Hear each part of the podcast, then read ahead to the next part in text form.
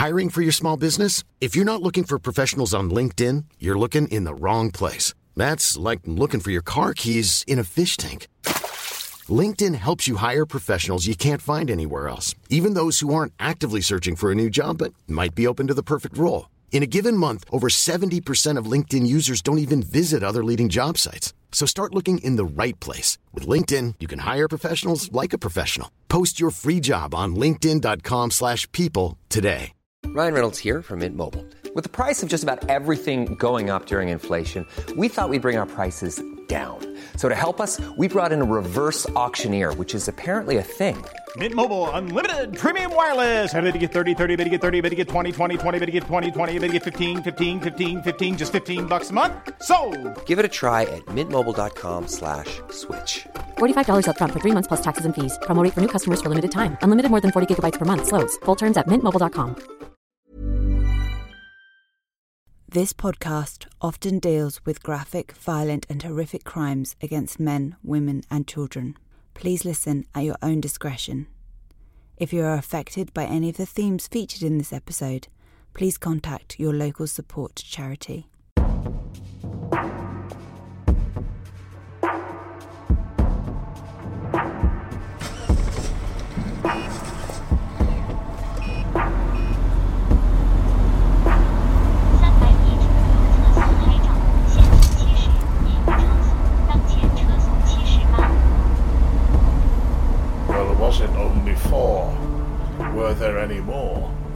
Body parts were found in Tupperware containers. Eventually, we realized it was a, a pair of severed female breasts. Some single lady is our face. Uh, maybe, like, maybe he got a kick out of it. He didn't explain why. I don't know. And within a couple of days, he came back and wanted his photographs.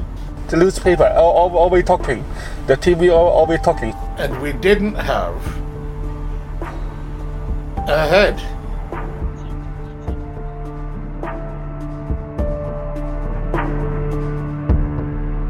Catching Worms, a Hong Kong true crime podcast.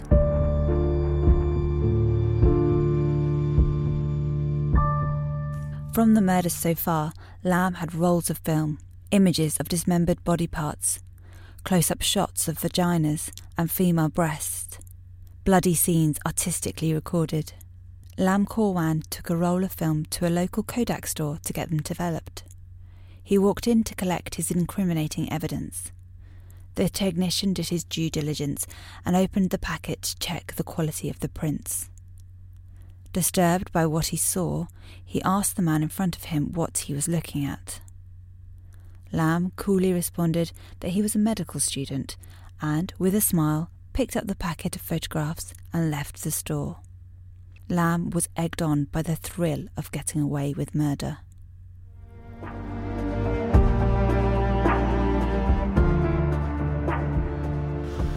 At the trial, we had three or four metal uh, filing cabinets full of exhibits. And one, if not two of them, so you can imagine they're all three drawer, big three bucket drawers. I think two of them contained nothing but his photographic equipment. And it was all good quality stuff. Um, our guys at police headquarters confirmed. So he told us that ever since he had been able or capable of earning, he had been spending money on photographic equipment, if not cameras. This was a silly thing because in his r- room, um, he had the capability to um, develop his own photographs and enlarge them. Because in this uh, little attache case that I told you, when we finally cracked that, and got inside, there were lots of sort of enlarged prints like that lying flat. And he'd made all of them himself, he'd done all of those himself. So why on earth he went down to a shop and handed in the 36 roll of 36 pictures, I have no idea. Uh, maybe like maybe he got a kick out of it. He didn't explain why. I don't know. So he was certainly capable of doing enlargement, photo enlargement through a neg- negative, all of that. Um, he had developing trays uh, in the room. So, despite having his own home darkroom, in August 1982, Lam tried his luck again. He dropped two different films into two different Kodak stores for development, thinking he was spreading the risk. It was the 18th of August, and Lam went to collect his photographs from the local Kodak store in TST. Detective Martin Richmond remembers that day well. No, I was brought in um, when um, Lam's photographs were discovered. The circumstances of that were quite fortuitous because how he did not realize this, I don't know, because he was processing photographs through, uh, you know, photo processing shops very frequently. Or maybe he did know that Eastman Kodacolor, who had a big processing plant down in North Point, the actual processing process from handing in at the shop to handing them handing back the, the yellow packet with the negatives and the photos in was almost entirely mechanized. Certainly down at Eastman Kodacolor, they had everybody's in Hong Kong's prints and negatives going around a huge machine, completely automated, but, uh, save and except for uh, occasional quality control. And it was literally, you've got a huge run of photographs, if you can imagine, thousands of them coming down a belt. And the, the foreman or whoever he is just goes along and goes, like that, completely random picks one out, has a look at it, and got a bit of a shock. He then took the photograph to his boss. Again, fortuitously, at the time, the Police Identification Bureau, Photograph and Fingerprint Bureau, purchased all of their films and processing paper from Eastman Kodak. And so the manager down at North Point and the super, senior superintendent in police headquarters in charge of identification bureau were, were very good friends. Oh, they knew each other very well. So the manager rang him up and said, We've got something funny going on here. We think it might be some uh, medical students fooling around. And uh, then from the senior superintendent in charge of IB, he rang up my boss at the time, and off they went to go and pick up this packet of photographs. And happily, they did do enough inquiry down at Eastman, Kodacolor, to um, to find out where these negatives had been dropped in uh, in a little shop in Tsim I think, and when they were expected to be delivered back. And uh, we had a look at them, and just looking at them, it was. Um, uh, they were most peculiar. They were um, photographs of. Initially, it didn't. You couldn't tell if it was a pair, but eventually we realized it was a, a pair of severed female breasts. So everything really started from there. It was quite a simple process. Um, the shop was staked out, and within a couple of days, he came back and wanted his photographs. Two plainclothed officers were positioned at the Kodak store. Acting as customers, they browsed the shelves, milled about on the street outside, and waited. The photo technician checked every slip handed in carefully, waiting to come face to face with Lam Kor Wan. On Wednesday, August 18th, 1982, Lam walked into the TST store to collect his prints. The technician looked down at the slip he was handed, and then, signalling to the officers, watched as they calmly placed Lam Kor Wan under arrest and walked him back outside into the hot Hong Kong streets. So he was arrested, taken to his taxi, which is around the corner. The taxi was dealt with. There were things like handcuffs in the taxi, uh, a lot of electrical wire, um, sacking and stuff like that in the boot. But even so, at that stage, we had no idea what we were really dealing with. He initially claimed the photographs were not his, belonging to a Mr. Fong, who apparently used his bedroom as a secret photography studio. This lie did not last long. So back to his home, which was a very small flat. It was probably, probably a three bedroom flat, but the small, the bedrooms were very small, you know, 100 square foot, 10 by 10, not much bigger than a cell. And his, his bedroom, as you came into the bedroom, you were confronted with the, a, a bunk bed, and uh, on the left, a very crowded uh, bookshelf with lots of uh, magazines and music albums and stuff like that. Uh, but underneath the uh, bed was like a, la- a most a peculiar looking uh, thing. It was a large metal ammunition box, and uh, with the sort of the clamp um, lid on it. Once you got inside that, there were several of these Tupperware boxes all taped up and around. They were full of liquid and various other bits and pieces. Uh, there was a small silver looking attache case um, which contained quite a, a number of uh, uh, his photographs.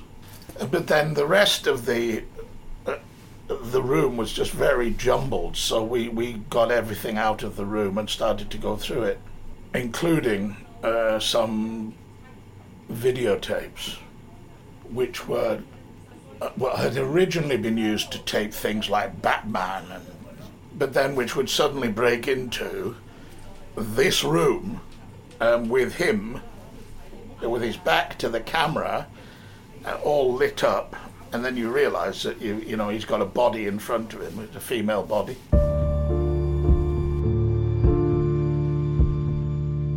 Lam's family wanted to escape the horrors of this room, later trying to sell the apartment on the highly desirable Hong Kong property market, but to no avail, forcing them to remain living in a crime scene for decades.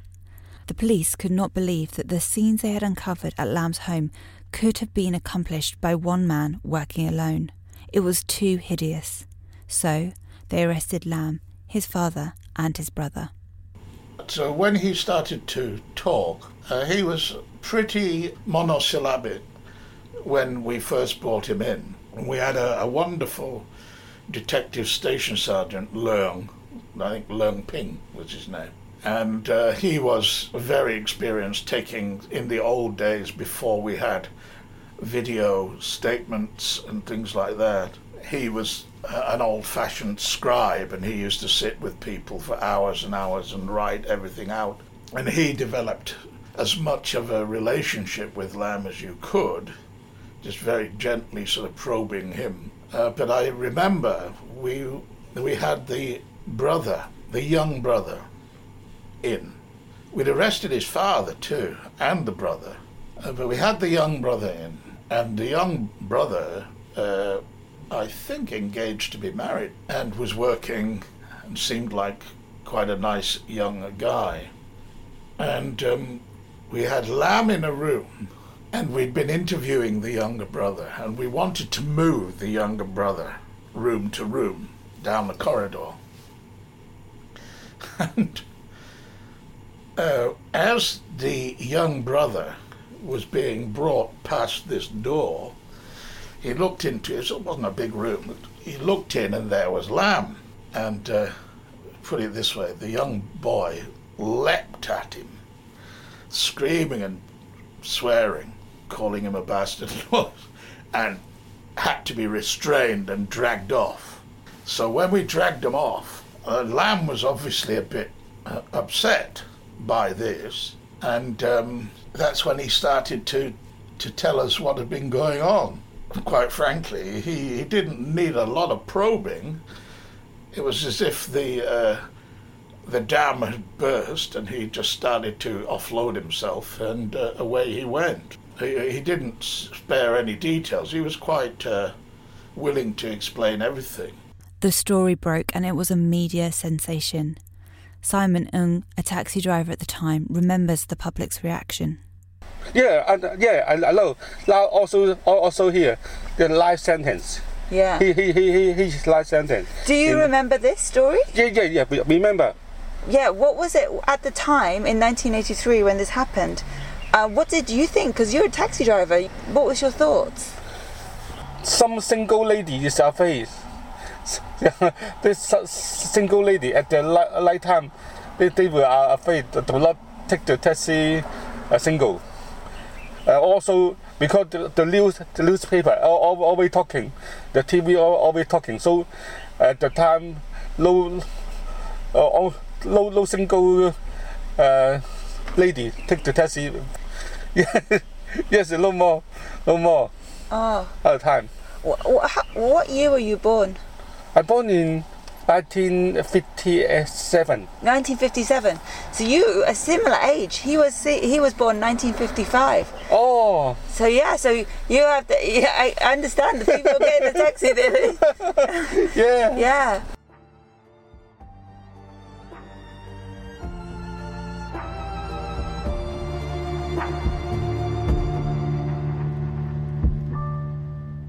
Detective Martin Richmond had his confession. The media had its story, but they were yet to find the bodies.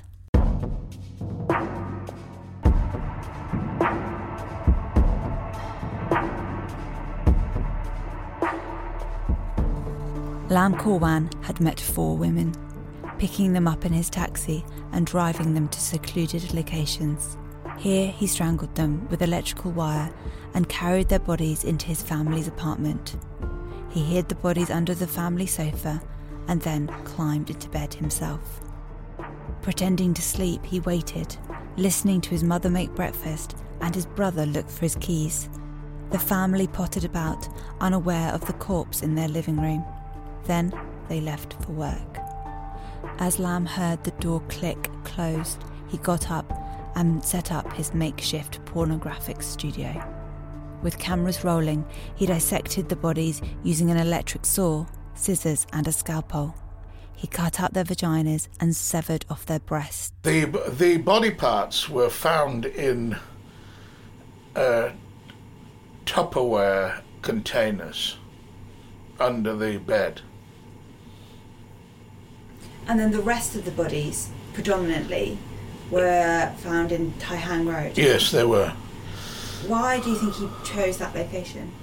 It- just because he, he could drive his uh, drive his taxi along there at one two o'clock in the morning, very very quiet, and he had wrapped the bodies um, in both plastic sheeting and then kind of sacking material.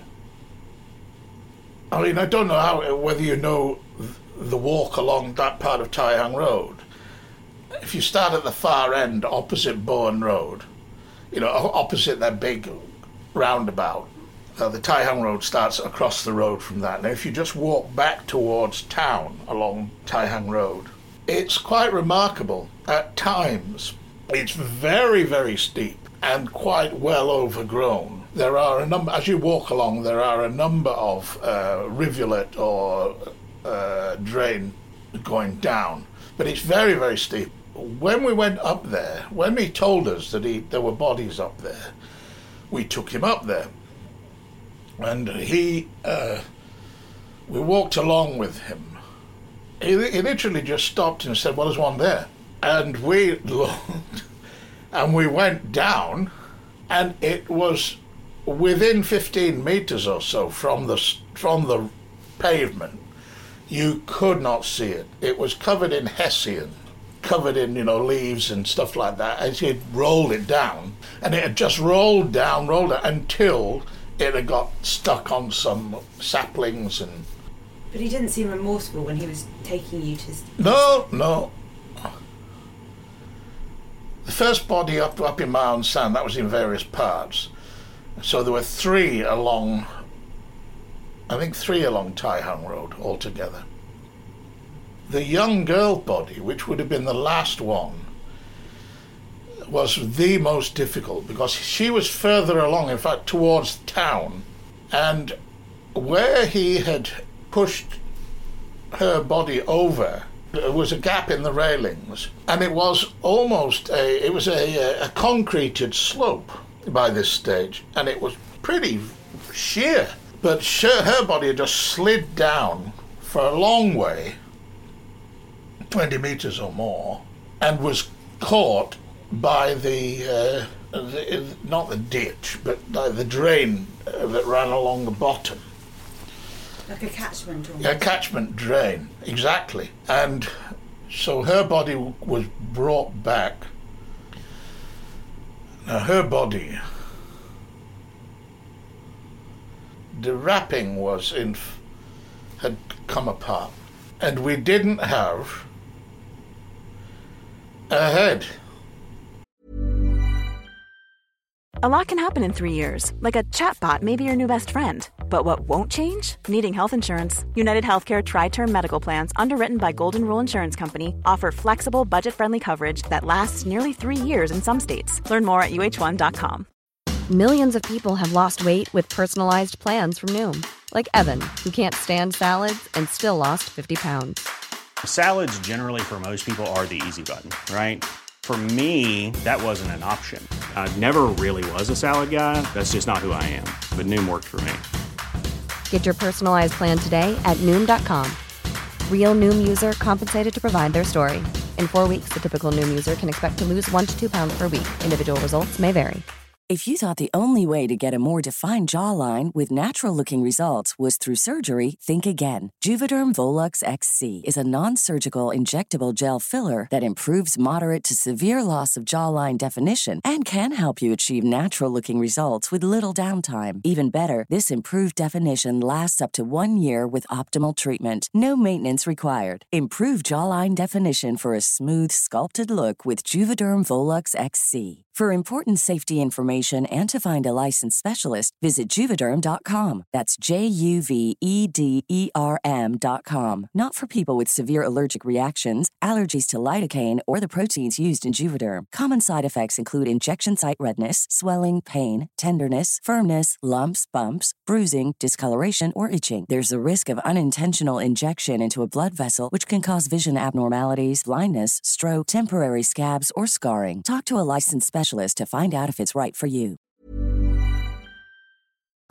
However, on the Boxing Day, I think it was, of that year, or after Christmas, we got a, a report from a lady uh, who was a park cleaner in the little public sitting out area in park which is uh, very much the Tai Hang end of that Tai Hang Road, almost at the top before you come down into Causeway Bay. And there's a little park there, and she was doing her normal rounds and came across a skull. And she'd done what all good park cleaners do. They've got those little tin trays and a brush, you know.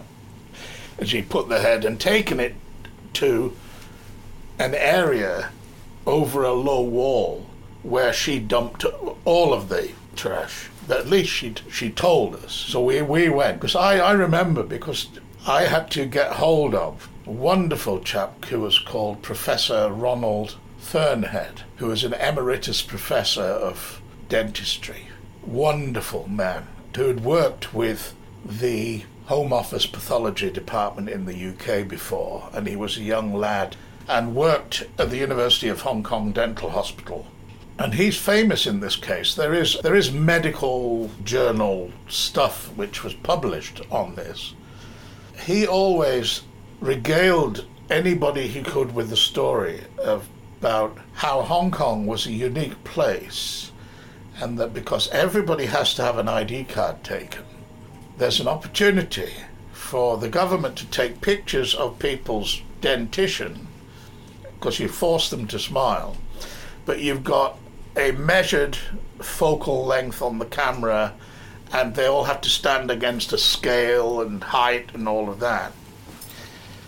and he reckoned if if the government did that, he could identify any body found anywhere from an ID card photograph. And in our case, we had the families go back and find full face photographs, uh, particularly showing dentition of the victims, and particularly try and tell us, well, how far would this be taken from? And then Fearnhead and his people at the Prince Philip Dental Hospital did x ray f- photographs of the skulls and the teeth and did photo superimposition. So you had a, a live picture which was re-photographed, and you had the negative of that, and then you had the X-ray photograph of the skull and the face, and you basically you built up a superimposed one on the other, and as as long as there was a correlation between the the distance between the pupils, you could virtually say that skull belongs to the person in that photograph. Due to the dismembering of the bodies, as well as the months that had passed, the victims' bodies were unrecognisable, making a positive ID very difficult. But for the last victim, it was even harder. Lam had confessed in August 1982, but by Christmas of that year, they had still not found the head of his last victim, Leung Wai Sum. Because when we took him to this little park in Tai Hang Road, the poor lady who'd found this was still there, shaking, literally, her knees were shaking. And so Ron said, Tell her to come over here. Where, whereabouts was it? You know, it's, on a little lawn. So she said. So we there we were, Boxing Day, me and Ron Fearnhead, on our knees going through the grass. And bugger me, found a tooth or a couple of teeth that had fallen out of the skull. Anyway, so with his prize, we all went off and. Uh, then he called back to me a couple of days later and he said, You might think this will be funny, he said, but I want you to ask the girl's mother when she took her daughter to the doctors late last year for flu, did the doctor give her, I don't know, he might have said something like antihistamine or something like that. So, yes, we got hold of mum and we said, Look, you might think this is strange, but we want to know when you took your daughter to the doctor. And she said, Well, yeah, I did, she did. And she was, she went because she had flu. And the doctor gave her an injection and he gave her some pills, like paracetamol. So we took this back to Fearnhead. He, yeah, was overjoyed because he had done a cross section cut of these teeth and apparently, so a tooth is like a, a, a tree trunk. You can tell a person's age down, certainly down to a year, and I think just about every six months you can tell a person's age. So no question. If you've got a 40-year-old victim and a 16-year-old victim, you from one tooth from each you can tell their age pretty much. But then it got better and he said from the chemical testing they did, they could tell that at a certain age, this girl had had some kind of chemical which shows up in the lines, you know, the rings in the teeth, and it makes it much more accurate to trace. He did some remarkable stuff, old Ron Fearnhead. He was a hell of a character.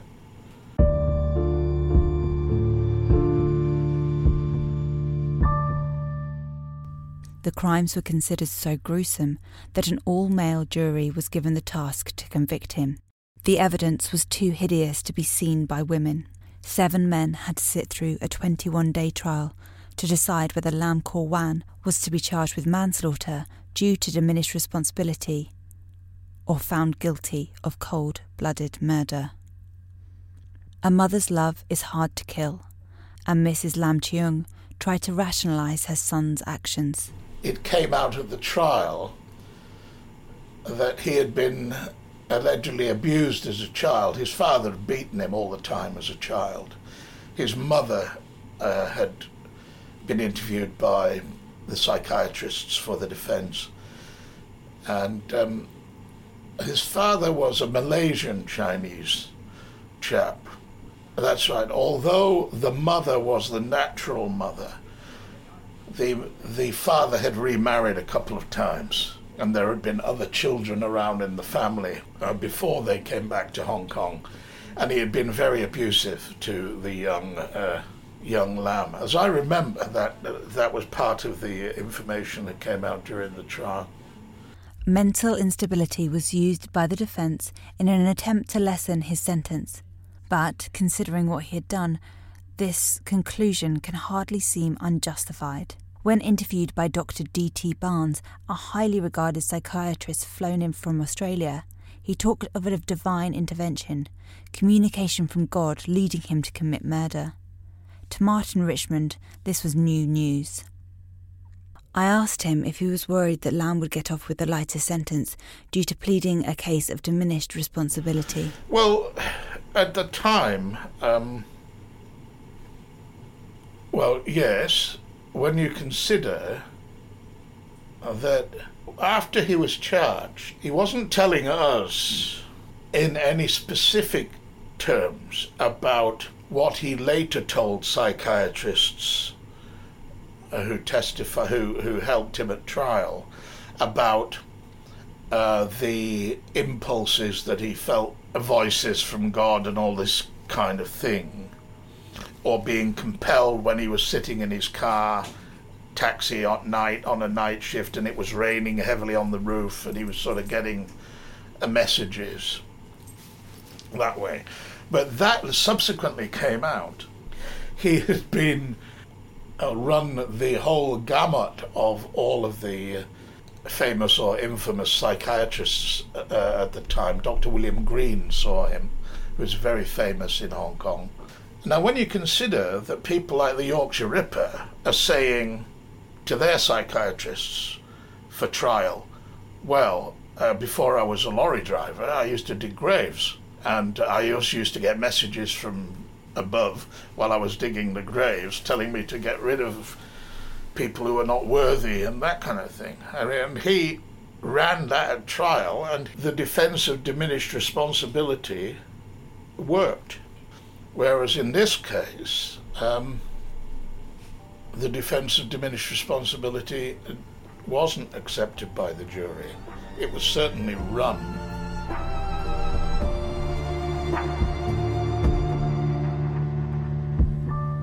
Mr. Justice Barber reminded the jury that they must make up their own minds, ignoring the media coverage that the case had been given. To pass the verdict of murder, they had to be unanimous. For manslaughter, they needed at least five of the seven jurors to agree. Three and a half hours later, the rainy night killer, the Hong Kong butcher, the jar murderer, Lam Kor Wan, was deemed of sound mind and found guilty on four counts of murder. He was sentenced to death by hanging, commuted to life in a high security prison on the island of Lantau, just 50 minutes' drive away from where he picked up his first victim. For a man who thought of himself as a filmmaker, we will end his story with a scene from the 1992 movie retelling Dr. Lamb. Lam Wan was charged with four offences on 8th April 1983. First, murdered Chen Xiaolan on 3rd February 1982. Second, murdered Chen Kit-fong on 29th May 1982. Third, murdered Leung Man Ling on 17th June 1982. Fourth, murdered Leung Wing Yi on 2nd August 1982. Lam is convicted for all four items.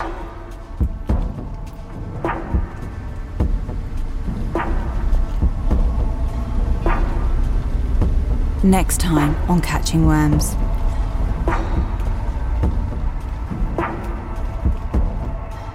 Lam was probably the first, but he was by no means the last.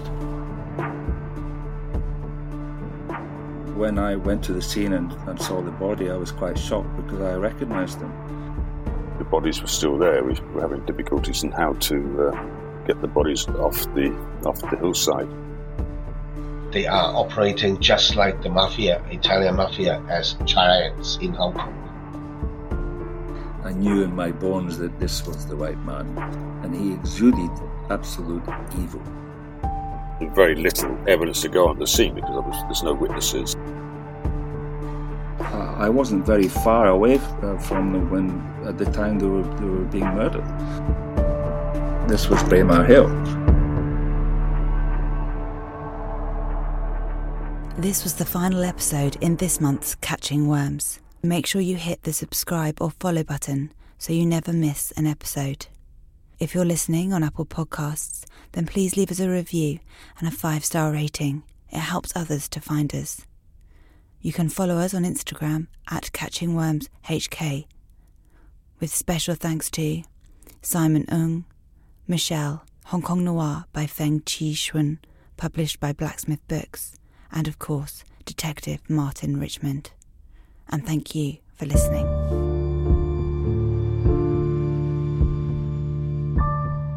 Catching worms. 捉虫 This term means to get yourself into trouble, causing unnecessary difficulties. It may seem like an odd phrase, but this slang is often used as an abbreviation of the full saying 捉虫入屎忽. That involves putting said worms up your rear end, which to anyone's imagination definitely spells trouble indeed. Hey, it's Paige DeSorbo from Giggly Squad. High quality fashion without the price tag. Say hello to Quince. I'm snagging high-end essentials like cozy cashmere sweaters, sleek leather jackets, fine jewelry, and so much more. With Quince being 50 to 80% less than similar brands. And they partner with factories that prioritize safe, ethical, and responsible manufacturing. I love that. Luxury quality within reach. Go to quince.com slash style to get free shipping and 365 day returns on your next order. Quince.com slash style. Planning for your next trip? Elevate your travel style with Quince. Quince has all the jet setting essentials you'll want for your next getaway, like European linen, premium luggage options, buttery soft Italian leather bags, and so much more. And is all priced at 50 to 80% less than similar brands. Plus, Quince only works with factories that use safe and ethical manufacturing practices. Pack your bags with high-quality essentials you'll be wearing for vacations to come with Quince. Go to quince.com/pack for free shipping and 365-day returns. When you make decisions for your company, you look for the no-brainers. And if you have a lot of mailing to do, stamps.com is the ultimate no-brainer. It streamlines your processes to make your business more efficient, which makes you less busy. Mail checks, invoices, legal documents, and everything you need to keep your business running with Stamps.com. Seamlessly connect with every major marketplace and shopping cart. Schedule package pickups and see your cheapest and fastest shipping options from different carriers. With rates up to 89% off USPS and UPS rates. And with the Stamps.com mobile app, you can take care of mailing and shipping wherever you are. Make the same no-brainer decision as over 1 million other businesses with stamps.com. Sign up with code program for a 4-week trial plus free postage and a free digital scale. No long-term commitments or contracts. That's stamps.com. Code program.